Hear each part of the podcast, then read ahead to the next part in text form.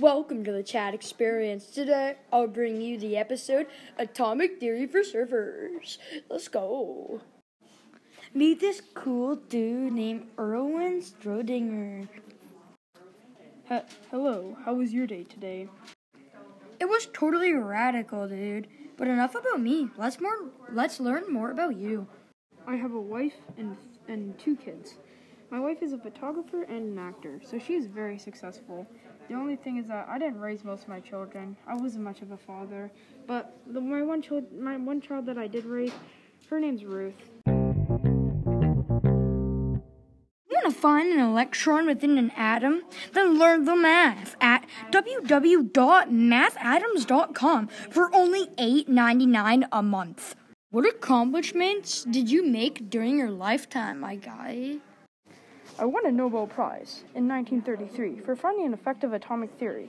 Basically, it's a cloud of atoms. Wherever it's most dense is where the electrons are. I also went to war voluntarily because of my extensive education in math to become an ammunition officer. That was totally radical, dude. I am blown away that you volunteered to go in the army. I was an ammunition officer, and I never made a mistake in how much ammo I gave the soldiers. Their lives mean everything to me.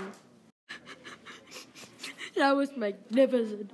I can't I can't withstand this. I need a commercial break.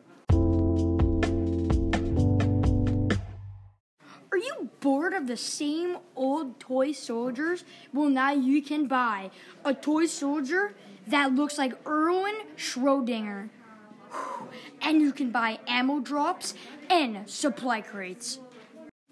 My guy, you're such a totally epic person. Where did you even go to school?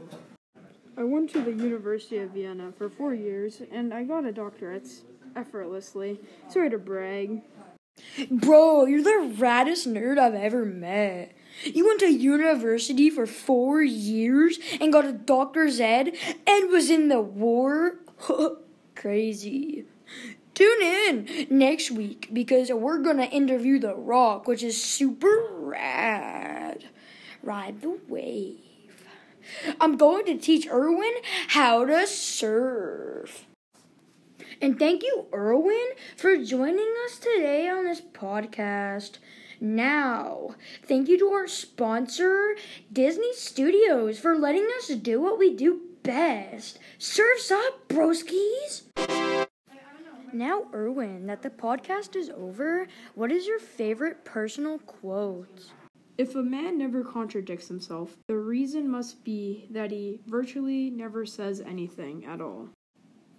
Wow, Erwin, that's so smooth, like the waves were about to surf. You feel the vibe.